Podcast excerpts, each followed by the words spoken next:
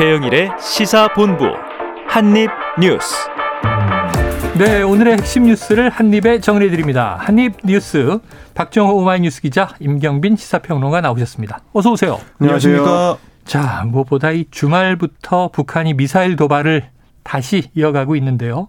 오늘도 또 일찍 발사가 있었어요. 박 기자님, 어떤 상황입니까? 그렇습니다. 오늘 오전 7시쯤부터 오전 7시 11분까지 북한 평안남도 숙천 일대에서 동해상으로 이 단거리 탄도 미사일 두 발을 발사했다라고 음. 우리 군이 밝혔는데요. 네. 근데 그 이후에 북한의 조선중앙통신이 아, 발사 1시간 17분 만에 이 사실을 보도를 했습니다. 어. 근데 어떤 얘기를 했냐면 이 600mm 방사포를 동원한 거다. 네네. 아, 그래서 뭐 발사 전부터 계산해서 395km, 337km 사거리의 가상 표적을 설정해서 동해상으로 두 발의 방사 포탄을 사격했다. 음. 이렇게 얘기를 했고요.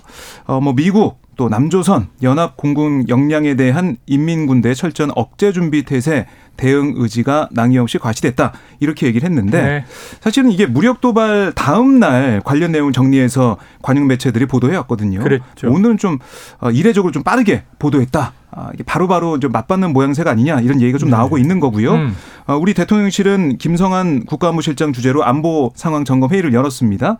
그래서 여기서 북한의 미사일 발사 동향을 보고받았고요. 우리 군의 대비 태세를 점검하고 대응 방향을 협의하는 그런 모습을 보였는데 지금 우리 군의 판단으로는 뭐 방사포다 이라고 얘기하고 있지만 음. 뭐 단거리 탄도 미사일 SRBM으로 좀 보고 있어요. SRBM이 청주를 겨냥한 것일 수 있다. 그렇습니다. 그래서 네. 공군 기지를 목표로 쏜 게 아니냐. 음. 뭐 청주와 오산, 뭐 군산 미 공군 기지를 타격하려고 쐈다 이렇게 좀 보고 있는 상황입니다. 네, SLBM 잠수함에서 이제 발사하는 탄도 미사일이죠.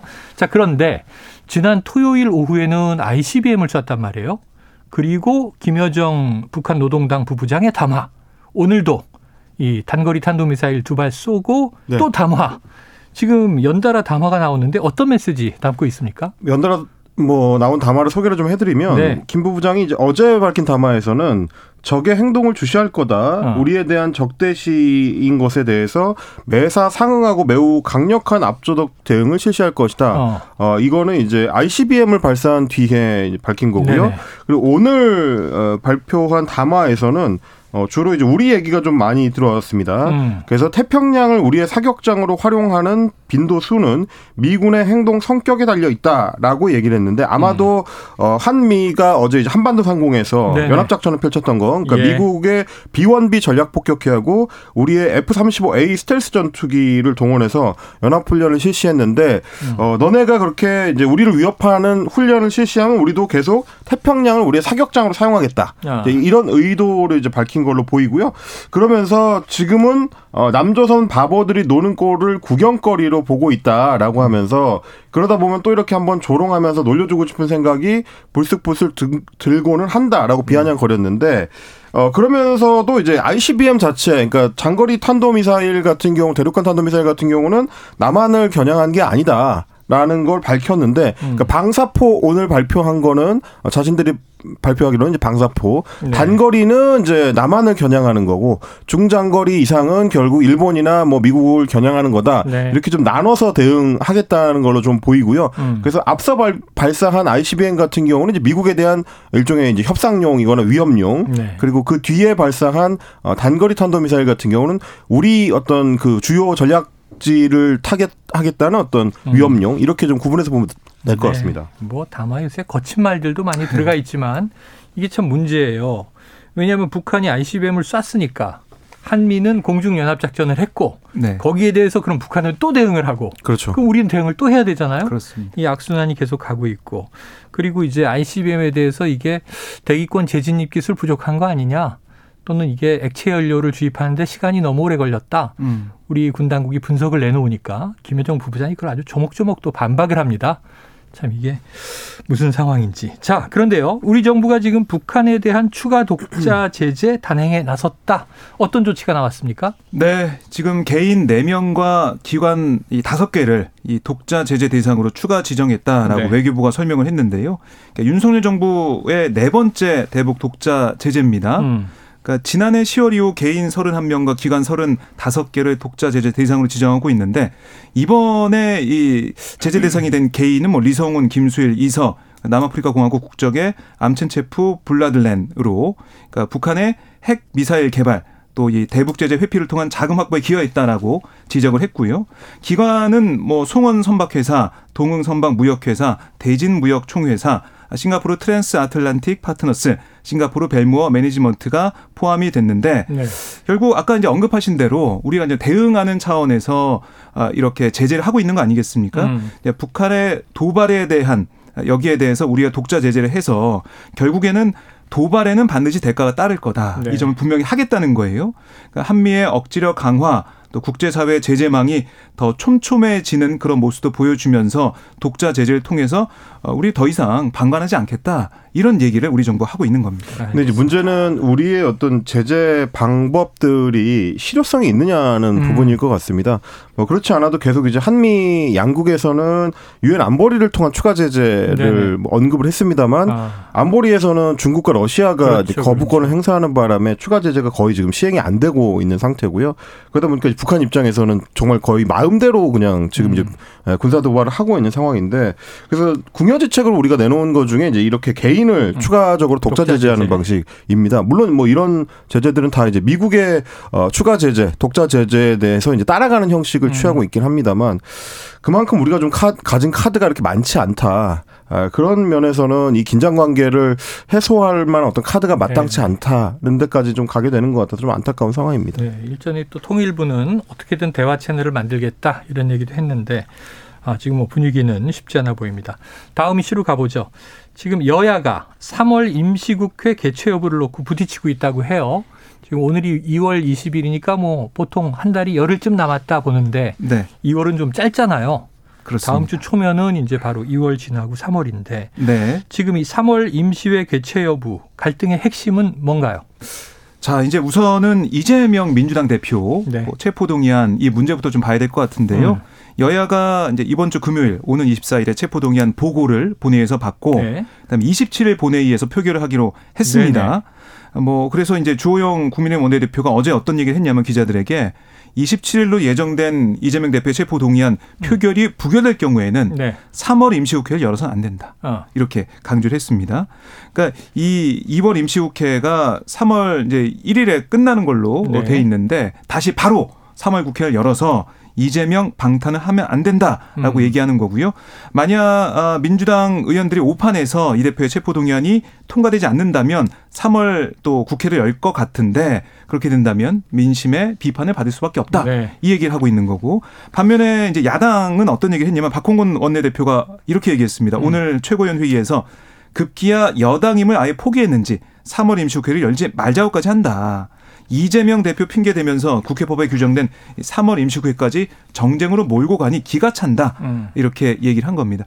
결국 뭐 여야 입장이 좀 극명히 차이가 나는데 방탄 때문에 3월 임시국회 안 된다. 이 얘기를 하고 있는 거고 네, 네. 야당에서는 아니다. 여당 주장 그거 민생 안 챙기려는 핑계 아니냐. 음. 또일 안 하려는 그런 모습 아니냐. 이렇게도 주장하고 있습니다. 네. 근데 이제 이게 문제가 우리 국회법이 이제 2020년에 개정이 될 때요. 네. 제 5조의 2 그러니까 연간 국회 운영 기본 일정을 음. 정한 적이 있습니다.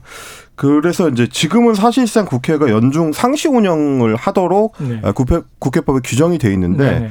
어, 제 5조의 2의 2항을 보면 그래서 2월, 3월, 4월, 5월 그리고 6월 1일과 8월 16일에 임시회를 열도록 돼 있습니다. 네. 그리고 뭐 정기회가 이제 9월에 어, 그렇죠. 소집이 되기 때문에 사실상 이제 연중 상시 국회를 열고 1월과 7월만 지금 제외된 음. 상태거든요.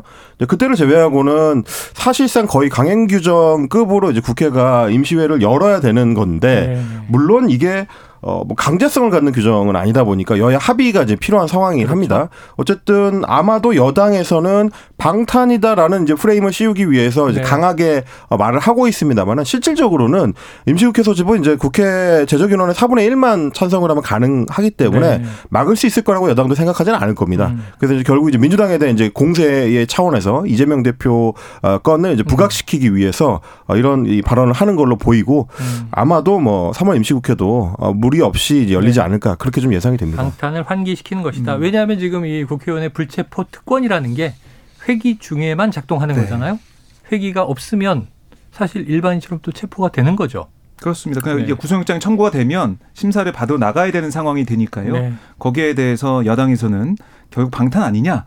국회로서 방탄하려는 거 아니냐 이런 얘기를 좀 하고 있는 거고요. 네. 그러니까 이 방탄 논란을 불식시키려면 3월 국회 때 어떤 또 실질적인 민생의 입법이 있을지 음. 정책이 있을지 이걸 좀 보여주는 게 증명하는 게 또 야당 입장에서도 네. 국민들을 볼 때 방탄 아니다라고 떳떳하게 얘기할 수 있는 부분이 될 것 같습니다. 그래요. 다음 이슈로 갑니다. 이 국회에서 지금 뜨거운 쟁점 법안 중에 하나가 이른바 노란 봉투법인데요. 그런데 지금 이 노란 봉투법이 환노위 소위와 환노위 본회의를 통과를 했어요. 어제부터 정부와 여당의 주요 인사들이 이 노조 그리고 노란봉투법 발언을 쏟아내고 있는데 자 임평로가님 어떤 얘기들이 주로 나오고 있습니까? 어, 일단 원희룡 국토부 장관 어제 이 한 강남구의 재건축 현장을 찾았는데 네. 그때 이제 노조의 불법 행위를 이제 표현을 하면서 어. 아프리카에도 없는 무법지대다 이렇게 표현을 했습니다. 어. 어, 뭐 혹시나 싶어서 이제 말씀을 드리자면 원희룡 네. 장관이 생각하시는 것보다는 아프리카가 예전에 비해서 발전을 많이 한 상황이라서 음. 뭐 나이지리아나 남아공 같은 경우는 중진국 이상의 이제 반열에 올랐기 때문에 네. 이런 표현을 하실 때는 이제 조금 신중해 주시는 게 네. 아프리카 국가들하고의 관계를 생각했을 때는 좋을 것 같은데요. 네. 어쨌든 그만큼 어, 건설 노조를 비롯해서 이제 노조들의 활동이 건설 업계에 끼치는 피해가 크다라는 얘기를 하고 있는 겁니다. 음. 그러면서 어, 건설 현장이 편법과 탈법을 넘어서 무, 무법지대가 된 지 오래됐는데 음. 이런 현상을 막으려면 노란봉투법이 이제 입법되면 안 된다는 취지의 네, 이제 네. 발언을 한 겁니다. 그리고 추경호 경제부총리도 마찬가지로 오늘 아, 정부 서울청사에서 이제 비상경제 장관회의를 열었는데 여기서 노란봉투법과 관련해 가지고 어, 이법 개정안은 사용자의 범위와 노동쟁의의 대상을 확대하고 음. 노조의 불법 행위에 대한 손해배상 청구를 제한하는 내용을 담고 있다. 이거는 네. 헌법과 민법의 원칙에 위배가 되고 음. 노사 갈등을 확산시킬 우려가 크기 때문에 근본적으로 재논의가 필요하다. 그러니까 지금까지 유지해왔던 아, 기재부의 반대 입장을 다시 한 번 더 확인을 한 셈이고요. 네. 이정식 고용노동부 장관도 마찬가지입니다. 오늘 어, 서울 정부청사에서 긴급 브리핑을 열어서 어, 노란봉투법이 신중한 검토가 필요하다는 입장을 어, 지속해서 표, 표명을 해왔는데 법치주의의 근간을 흔드는 입법이다. 이렇게 또 지금 비판을 하고 나섰고요. 그러면서 이정식 장관 같은 경우는 이번 개정안의 법적 안정성과 예측 가능성이 없다. 라고 음. 이렇게 또 지적을 하기도 했습니다. 아마 이제 22, 어, 21일 내일이죠. 내일 네네. 이제 국회 환노위에서 아. 어, 이 법안이 의결이 될 걸로 보이기 때문에 아, 보니까 지금 소위만 통과를 한 상황이고 그렇습니다. 환노위 전체 회의에서는 내일 다뤄질 예정으로 돼 있네요. 그렇습니다. 근데 이제 뭐 야당이 어, 워낙 지금 다수 상황을 네네. 점하고 있기 때문에 환노위에서 의결은 어렵지 않을 걸로 보이는데 통과 가능성은 높다. 그래서 이제 정부 인사들이 어제 오늘에 걸쳐서 해서 이제 법안에 대한 일제히 공세를 네. 시작한 게 아닌가 좀 그렇게 보여집니다. 자, 그러면요, 박 기자님. 네. 환노위 소위를 일단 통과했고 내일 전체 회의에 붙여지면 노란봉투법이 앞으로 어떤 일정과 절차를 거치게 돼 있습니까? 네, 우선 환노위 과반을 차지하고 있는 민주당 의원들의 음. 뭐 뜻대로 내일 단독으로 개정안 처리될 수 있다라고 보여지고요. 네. 이렇게 통과가 되면 이 법사위로 갑니다. 음. 근데 법사위에서 개정안을 60일 이상 계류시키면 민주당에서는 이걸 본회의에 직회부하겠다. 네. 이런 방침을 보이고 있어요. 어, 뭐 민주당의 전략은 뚜렷한데 여기에 대해서 국민의힘은 우선은 계속해서 비판 목소리를 내고 있습니다. 음. 국민의힘이 요청한 공개 토론도 철저히 무시하고 어, 비공개 처리하는 이런 모습 잘못됐다라는 거고 또 하나는 이 본회의 직회부돼서 만약에 에, 통과가 된다면 윤석열 대통령의 거부권 행사 가능성도 있다. 네, 네. 이런 얘기를 하고 있습니다. 그러면서 아마 추경호 오늘 이 부총리도 얘기했지만은 결국 뭐 여론전 왜냐하면 기업들 반대하는 기업들의 목소리와 우려하는 국민들 좀 여론을 모아서 여기에 대한 압박을 가하는 쪽으로 정부와 여당이 가지 않을까 싶은 거고요. 반면에 여기에 대응해서 뭐 정의당을 포함한 야당 민주당에서도 이건 합법적으로 이 노동권을 보호해 주는 거다. 음. 기울어진 운동장에서 이런 법이 없다면 봐라 쌍용차 노동자들이 이 손배소 때문에 얼마나 고통받았냐. 아, 극단적 선택하신 분들이 계시지 않냐 이렇게 얘기하면서 법안의 통과 필요성에 대해서도 강조할 걸로 보입니다. 그또 하나 이제 네. 앞으로 쟁점이 이게 이제 어 국회 소위나 혹은 이제 이 상임위를 통과해 가지고 직회부가 될 걸로 예상되는 법안이 이 법 하나가 아니고요. 농지법 개정안도 아, 있고 네. 방송법 개정안도 있고 네. 이제 간호사법 개정안도 있습니다. 음. 그러다 보니까 이제 야당 입장에서는 연대를 해서 이제 계속 통과를 시키고 여당이나 이제 정부에서는 어떻게 하면 이제 방어할 수 있을까가 문제인데 엊그제 이제 대통령실에서 관계자 발로 나온 얘기 중에 네. 하나가 아예 그냥 일괄 거부권을 행사하는 거를 이제 대 통령실에서 검토하고 있다라고 얘기가 나옵니다. 네. 물론 일괄 거부한다는 건 굉장히 정치적 부담이 커지는 거기 때문에 음. 대통령실에서도 쉽게 결정할 수 있는 사안은 아니겠지만 이러한 이제 연쇄적인 법안 처리 문제들이 앞으로 여야 간에 상당히 좀 논쟁이 될 걸로 보입니다. 그럴 것 같습니다. 자, 다음 이슈 보겠습니다. 어제 이 특전사 동지회가 43년 만에 국립 5.18 민주묘지를 처음으로 참배했다. 자, 박 기자님 이건 어떻게 된 내용인가요? 예, 그러니까 이게 어 대국민 선언식 참석을 위해서 네. 어, 특전사 동지회가 광주를 찾았는데요. 원래는 이 선언식을 한 다음에 오후에 참배를 할 예정이었습니다. 아, 음. 그런데 이런 참배 사실 또 이 행사 사실이 알려지면서 아, 광주 지역 내 시민들 반발한 시민들이 있었고요. 네, 네. 반대하는 단체들도 있었습니다. 그러니까 여론이 안 좋아지니까 특전사 동지회가 좀 기습적으로 어, 이 민주묘지를 참배한 게 아니냐 이런 지적이 나오고 있고요. 이 군복을 입은 채 묘지에 들어서서 뭐 베레모는 벗었지만 어쨌든 군복 입은 네. 모습으로 허나 분양하는 모습 어, 이런 것들에 대해서 아니 진정한 화해와 어, 포용이 지금 되지 않는 조건이 안 됐다. 왜냐하면은 이 진실에 대해서 어, 성찰하고 어, 이 진실을 고백하는 이런 게 있어야 되는데 그런 게 없이 무작정 화해 포용하는 게 말이 되냐라는 음. 지적이 나왔고요. 어제 이 대국민 선언식 그 앞에서도 많은 시민들이 항의하면서 경찰과 몸싸움을 벌이는 모습도 있었습니다. 알겠습니다. 자, 오늘의 한입 뉴스는 여기서 정리하고요. 자, 이어지는 인터뷰 관계로 오늘은 좀 짧습니다. 박정우 마이뉴스 기자, 임경빈 시사평론가 수고하셨습니다. 고맙습니다. 고맙습니다. 네, 교통 정보를 듣고 돌아와서 이어가도록 할게요. 교통정보센터의 정현정 리포터 나와주세요. 네, 점심시간이 되면서 정체 구간은 줄었지만 사고가 곳곳으로 발생하고 있습니다. 먼저 경부고속도로 서울 쪽으로 신탄진 휴게소에서는 고장난 승용차가 서 있고요. 양재 부근에서 반포까지는 6km 구간 정체입니다. 서울 양양고속도로 양양 쪽은 설악 부근에서 1차로를 막고 승용차 사고를 처리하고 있습니다. 미리 차로를 변경하시는 편이 좋겠고요. 서양고속도로 서울 방향으로 일직분기점에서 금천까지 4km 구간 밀리고 있습니다.